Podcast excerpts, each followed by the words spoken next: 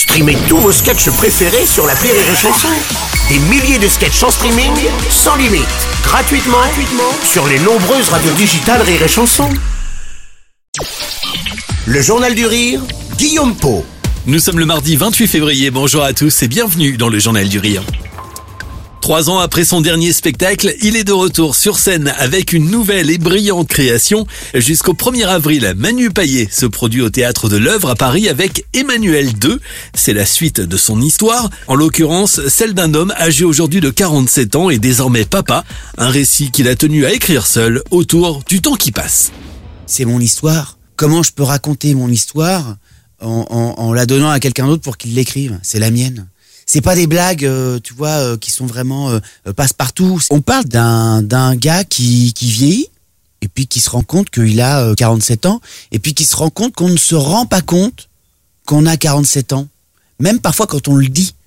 C'est en fait, c'est quand on le vit, c'est quand on l'éprouve. Tu vois? Il y a les mecs, le jour des 47 piges, boum, ils meurent.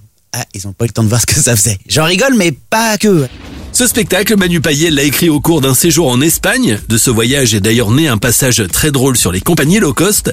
Sincère et authentique, Manu Paillet se confie aussi longuement sur son rôle de papa qu'il qualifie parfois de tendax.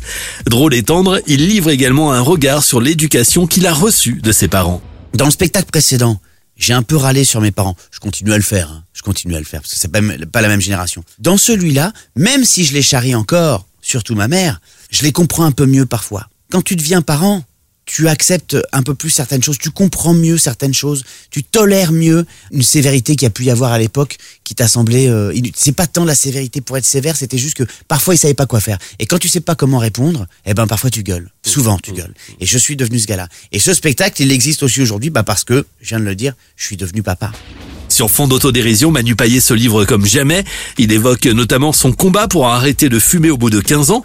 De là, on découle un passage hilarant chez un hypnothérapeute.